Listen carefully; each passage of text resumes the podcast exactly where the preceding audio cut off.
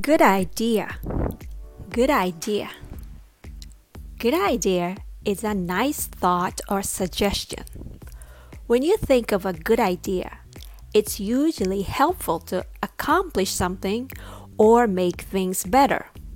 Sometimes good idea comes naturally, but sometimes it doesn't.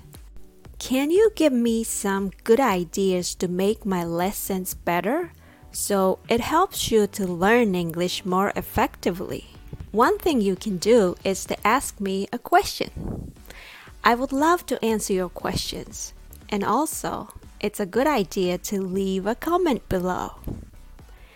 When you say good idea, say it with a nice rhythm. Tada tada. Good idea. Tada tada.